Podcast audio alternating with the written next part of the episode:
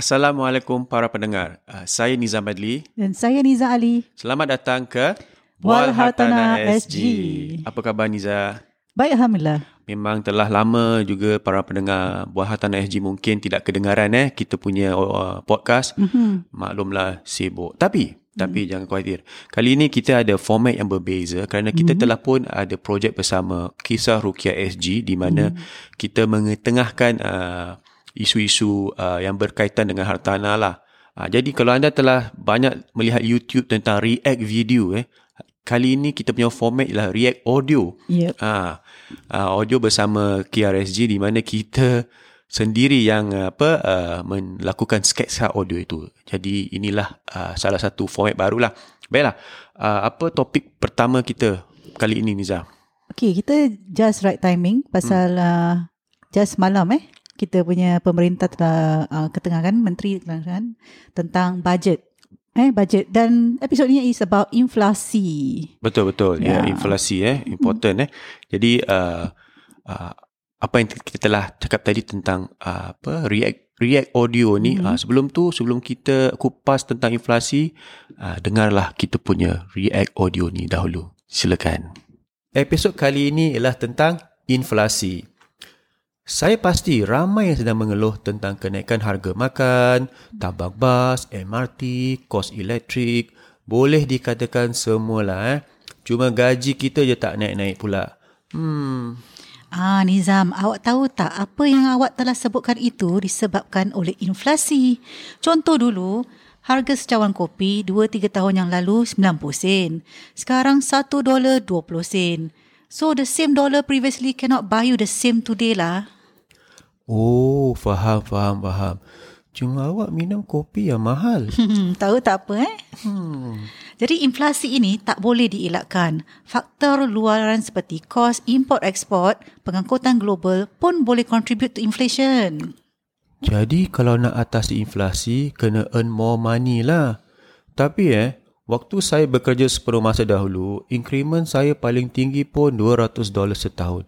Ada tahun ekonomi kurang baik, increment 50 dolar je. Aduh. Itu pun kalau nasib baik. Kalau nasib tak baik, wage freeze. Pingsan. Tak lepas inflasi duk.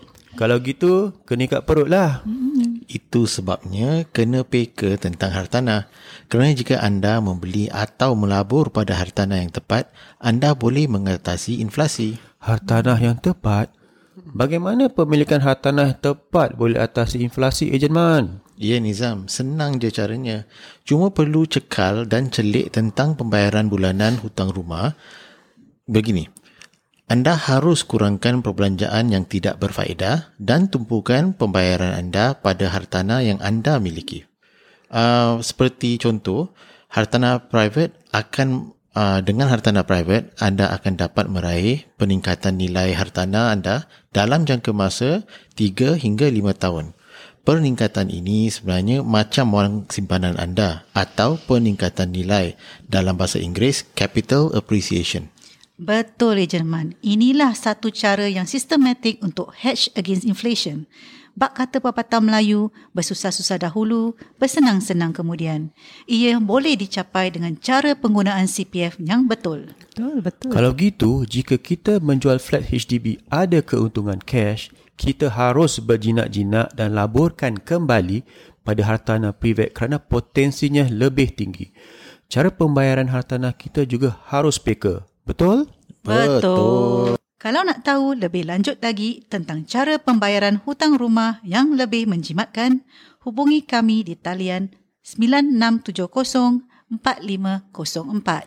Selamat mendengar kembali podcast Ah, baiklah. Itu. Macam kita Cuma punya cerita panjang betul eh. Sketsa hmm. audio. Ah, ah baiklah. Jangan lupa tu taliannya 96704 504. Ah, baiklah. Itu bukan objektif kita pada kali ini. Ya, yeah, actually Yalah. okay. Uh, perbualan tadi tu eh? hmm, perbualan is about harga uh, pembelanjaan telah naik. Eh? Daripada you beli kopi ke, you beli makanan ke. MRT ke, bas ke, Aha, tambang teksi ke. Yeah. Dan ini agak apa tu um, uh, sama dengan apa yang uh, menteri kita berbual semalam. Eh? Hmm. Uh, budget also dah increase actually. Kita punya property tax pun dah naik. Betul. Dan orang yang income tax pun pun akan naik. Betul. Kalau yang bergaji lebih tinggi lah eh setahun. Uh, bertempatan berpendapatan tinggi. Ya tinggi. Uh. Dan juga kita nampak even untuk yang pendatang-pendatang uh, pekerja ke Singapura. Okay, orang punya status PAS pun dah naik eh. Sekarang dah naik ke 500 dolar eh. Gaji. 5,000. Ah, no, naik 500. Okay, ya. Yeah. Kenaikannya 500 untuk mendapatkan PAS yang tertentu itu. Hmm. S-PAS ke E-PAS. berapa? Ah, daripada yang sekarang ni saya tak ingat lah. Yeah. Tapi uh, nampaknya pekerja yang akan datang ke Singapura pun akan berstatus tinggi pasal mereka bergaji tinggi. Betul. Dari itu, mereka pun akan menyewa rumah-rumah yang ada di Singapura juga. Mereka harus membayar lebih tinggi juga. Pasal kerana property market di Singapura telah naik uh, ke taraf yang baru. Paras yang tertinggi, eh, paras dalam, yang tertinggi dalam, dalam uh, harga juga. Dalam jangka masa 12 tahun inilah. Ya. Mm-hmm. Jadi, okay, jadi kita nampak very clear eh, uh, harga ta, uh, pasaran hartanah ni naik. Dia akan uh, setimbang dengan apa? Selaris eh. Apa uh, sama dengan kenaikan gaji lah. Uh, betul. Eh? Uh, uh, pasal kalau tidak tak tidak ada kenaikan kenaikan gaji, macam mana orang nak bayar perumahan. Uh, betul. Kan Saya dia rasa dia betul. dia harus ada correlation kat situ. Yes. Uh, jadi itulah yang uh, kami nak katakan yang bahawa uh, perumahan harga perumahan ni actually ada dia punya kaitan dengan tangga gaji dan sebagainya. Mm-hmm. Jadi kalau anda masih fikir yang anda punya uh, apa tu uh, pendapatan agak kurang, jadi anda harus membuat sesuatu. Nombor satu, idea dalam pembelanjaan anda Jangan belanja yang bukan-bukan. Kurangkan pembelanjaan. Ah, uh, yang bukan-bukan. Cut your expenses eh. Yeah, and uh, look through your expenses. Apa yang perlu anda uh, ketepikan. Ketepikan. Uh. Yang atau yang tak perlu dibelanjakan. Yes. Okay, macam let's say sebulan tu selalu bawa anak pergi ke swimming complex. Swimming complex tak, tak, ah, tak mahal tak pula. lah. Mana, saya, mana saya tahu lah, lepas tu pergi makan dan sebagainya. Hmm. So mungkin harus kurangkan pembelanjaan di luar dan tumpukan pembayaran uh, apa uh, pendapatan anda tu ke pembayaran rumah. Hmm. Okey, kenapa? Pasal rumah itu adalah macam uh, simpanan paksaan. Apa yang kita maksudkan Aha. di sini ialah uh, ke rumah itu uh, bukan hanya CPF tapi penggunaan cash. Mm-hmm. Uh, kerana cash ini helps you to down pay your house whether yep. it's HDB ataupun private property. Jadi anda harus peka tentang pembayaran rumah supaya dapat mengatasi inflasi. Kerana Uh, kalau anda tahu, saya rasa pendengar Bual Hartanah SG tahu yang uh, CPF accrued interest is 2.5%. Uh, jadi sekarang kadar uh, inflasi saya rasa 3.5%. Jadi you can see uh, it's more than uh, inflasi is more than the accrued interest. Jadi mm. chances very high that kalau you tidak peka tentang penggunaan CPF yeah. akan kerugian. Dan kita pun dengar semalam eh di budget so uh, menteri mengatakan yang uh, kita pay retirement uh, sum eh the the amount also will increase the basic by, retirement uh, sum uh, per year about 3.5%. So dari situ kita nampak dan kadar inflasi agak dah tinggi dah. Yeah. 3.5%. Actually is the inflation rate lah yang hmm. uh, kenaikan uh, retirement account tu yeah. uh, berdasarkan pada inflation rate of 3.5%. Yeah. Jadi bila anda uh, menjangkau umur 55 tahun, uh, tahun depan anda dah tahulah apa yang uh, expect from you in terms of the money coming in your CPF. Jadi anda harus menabung dua perkara. Satu menabung dalam uh, CPF anda. Mm-hmm. Nombor dua harus menabung ke cash anda. Okey, mungkin dalam CPF kita tak boleh kontrol pasal uh, anda pay gaji uh, sedemikian dan akan ditolak ke CPF. Tapi anda boleh kontrol tentang cash anda. Yeah. Okay, cash anda anda boleh kontrol. So jadi di situ uh, kami ingin nasihatkan yang uh, rumah itu kenapa cash tu perlu eh untuk anda simpan ke rumah kerana kadar inflasi kalau naik rumah pun akan naik bersama harga yeah. rumah. Okay, kalau anda uh, pendapatan sama tapi macam perbelanjaan anda tetap akan naik. Yeah. Right? So the only way is to put into your house because nanti you punya rumah akan naik lagi tinggi. Yeah. For example, kalau let's say harga kopi tu naik 20 sen. 20 sen mungkin tak banyak lah ya, naik, naik 50 sen. Tapi by then, you punya rumah mungkin dah naik 100 ribu. Yeah. Ah, that's the difference. Kalau let's say awak punya pembelajaran uh, ke tempat-tempat yang lain macam uh, sekolah ke rumah ke, eh, sorry, sekolah ke kereta ke apa kan, mungkin total dah naik seribu lebih. Tapi you punya rumah based on inflasi mungkin dah naik 100 ribu. Kita pernah ada klien eh yang membeli satu uh, kondominium itu Mhm. at about 800 plus thousand, tiga bilik. Eh, three, three bedroom condo. Dalam setahun dengan kadar inflasi yang uh, naik, rumah itu sekarang telah pun berharga 1.05. That means dah naik 200 ribu dalam setahun. Ah itulah yang bagusnya tentang hartanah uh, kalau dah naik uh, berkenaan yang, dengan yang penting inflasi. hartanah yang tepat lah. Anda tidak Ya. boleh uh, apa tu beli ataupun labur dengan hartanah yang Mhm. sembarangan eh Ya, kerana ia tapi- perlu pen, Mhm. penelitian yang begitu terperinci. Ya, jadi kalau anda compare dengan uh, HDB pula, kalau yalah semua perumahan naik, takkanlah HDB nak naik 200 ribu dalam setahun.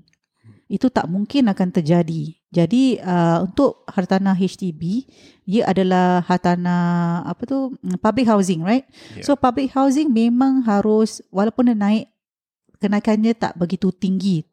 Tapi tapi Niza, saya Aha. rasa yang i, semua memang kita tahu tentang semua kenaikan harga tapi yang paling penting yang kita cakap tadi tentang pembayaran eh Hmm. walaupun rumah private ataupun rumah HDB pembayaran secara tunai itu important kerana ia bakal uh, hedge against inflation supaya wang anda tu dapat uh, work harder for you. So Hmm. yang penting uh, especially kebanyakan bila harga HDB uh, meningkat kebanyakan orang akan menjual HDB mereka. Tapi langkah seterusnya tu very Hmm, important. very important. Ah, Hmm. Jika anda meng, mela- apa, mempunyai keuntungan 100-200 ribu daripada penjualan HDB, Mhm. apakah langkah seterusnya? Ya, kadang-kadang langkah mereka untuk menjual tu bagus, alhamdulillah. Betul, ya. Pasal uh, dah naik uh, harga dan dapat keuntungan yang lebih. Tetapi the next step tu langkah seterusnya pun uh, tak betul. Nah, dan dari situ Kurang tepat lah, ah, eh. kurang tepat dan jadi macam uh, what you call it Okay. U-turn lah eh. Ah, U-turn Be, pula. uh, ia akan menjadi beban dalam jangka masa panjang. Kerana for example, you ada keuntungan daripada penjualan BTO 200 ribu lah, put, put it that way. Anda beli EMEA, uh, rumah yang lama atau walaupun besar kerana mungkin keperluan. Tetapi uh, salah satu caranya anda renovate rumah tu bagaikan mahligai di di di di syurga for Mhm, example. mhm. Maaf eh saya exaggerate sikit. Mungkin anda spend 120,000.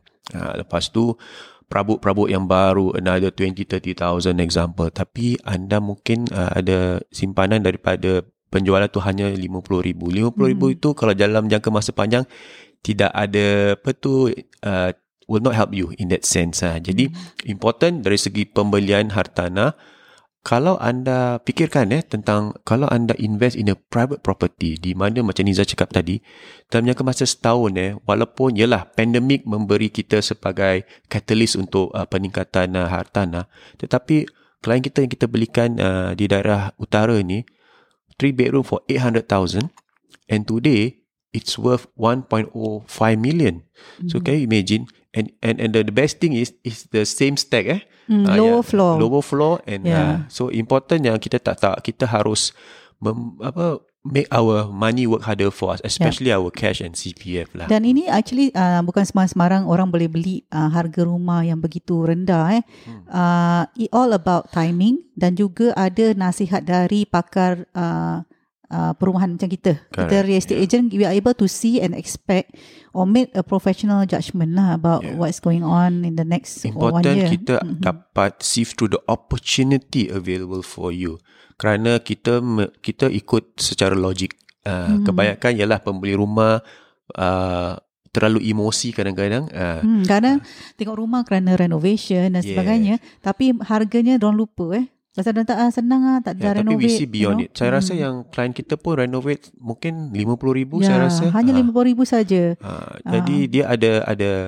kecekalan, ada Hmm. apa VC kita Hmm. telah memberi mereka mereka young couple mereka uh, kita telah memberi mereka sesuatu uh, direction di mana menjana kemewahan melalui pelaburan Ya, hartanah. yang saya uh, anggap ba- bagusnya tu yang uh, klien kita tu dia orang dapat uh, memahami tentang nasihat yang kami tebarkan dan mereka uh, membuat keputusan yang uh, logik. Dia orang Yes. tidak uh, menggunakan emosi untuk uh, membuat decision mereka Correct. dan mereka ag- agak tepat macam cepat lah kita kalau, kalau buat decision yang kita nak ambil opportunity tu kita harus uh, cepatlah membuat decision jangan uh, memikir terlalu panjang. Kerana kalau kita Bila anda- berfikir tu ya, betul. Bila anda uh, kerana kenapa mereka boleh cepat membuat keputusan? Kerana kita telah pun memberi mereka gambaran dari segi uh, facts and figures dari Ya. segi uh, future upside dari segi transformation. Jadi mereka telah faham tentang mengapa mereka harus beli rumah sedemikian sedemikian kerana ianya akan memberikan mereka pulangan yang lebih dan jangka masa panjang Yeah. Important kalau kita kata kepulangan uh, wang tu, that means kita punya figures yang kita calculate untuk mereka agak uh, apa tu tepat sekali dan di situlah mereka boleh buat decision as long as they spend less than whatever Yeah. we have buffered for them. Alhamdulillah, it should be able to uh, secure the unit and then uh, they are safe lah.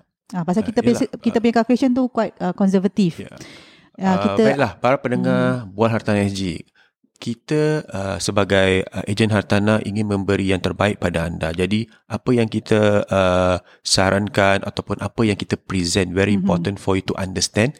Jika anda ada uh, doubts and all that, must must must ask the right question. And of course, do your own research. Very important, do your own research and then do comparison. Uh, it's not about kita punya cakap ni you ambil secara pukal tapi uh, ensure that you do your research, uh, you, do your research as well. Hmm. Uh, Tapi apa yang uh, kita dapat uh, memberi anda hikmat kita ialah kita selalu buatnya detail calculations on your selling and buying. Kita bukan saja tumpu kepada you punya penjualan tetapi kita juga membuat uh, lakarkan plan untuk anda membeli. strategi itu penting. Yeah, you have to have a strategy and it's a full strategy from sell and buy, not just selling alone.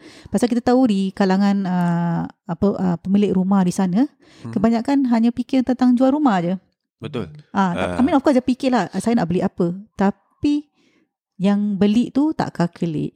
Eh? Jadi Very di sini important kita, punya memberi- kita keseluruhan lah. Eh. Yeah. Baiklah, saya rasa uh, uh, kita punya format ini saya harap anda selesa dengan format kami. Kita Mhm. ada tak salah tujuh episod eh. Audio kita akan audio cover. sketsa ni Mhm. yang kita akan uh, cover secara uh, terperinci uh, di podcast kami Buah Hartanah SG. Mhm. Jika anda ada soalan, jika anda ingin tahu tentang apa-apa juga polisi hartanah, jangan lupa DM atau PM kami. Alright, Nizam. Nizam SG Dan uh, talian kami adalah 9670 450. you cakap you punya number lah. Oh. Nak kalau ingin mem, apa ingin berbual dengan saya Ah, lah. kalau ah. nak, nak berbual dengan Nizam kalau- Adli. Kalau nak, nak berbual dengan Nizam Adli, nomornya Hmm. 967-04504. Dan kalau anda ingin berbual dengan saya, okay, saya Niza Ali di talian 9787 6959. Uh, jangan lupa pergi kat kita punya Facebook Nizam Nizam SG. Ya. Dengan itu, uh, saya Nizam Adli. Dan saya Niza Ali. Jumpa anda di episod yang akan datang. Bye. Rumah bukan sekadar tempat berteduh atau untuk dinikmati. Bilakah kali terakhir anda meneliti pinjaman rumah anda? Dapatkan nasihat berkesan dari Nizam Nizam. Mahukan sebuah rumah tanpa pinjaman atau inginkan pinjaman rendah? Dapatkan nasihat berkesan dari Nizam Nizam. Tidak semua rumah sesuai sebagai pelaburan. Jadikanlah rumah sebagai satu pelan simpanan. Manfaatkanlah sepenuhnya dana CPF anda. Dapatkan nasihat berkesan dari Nizam Nizam. Telefon 967 4504 sekarang.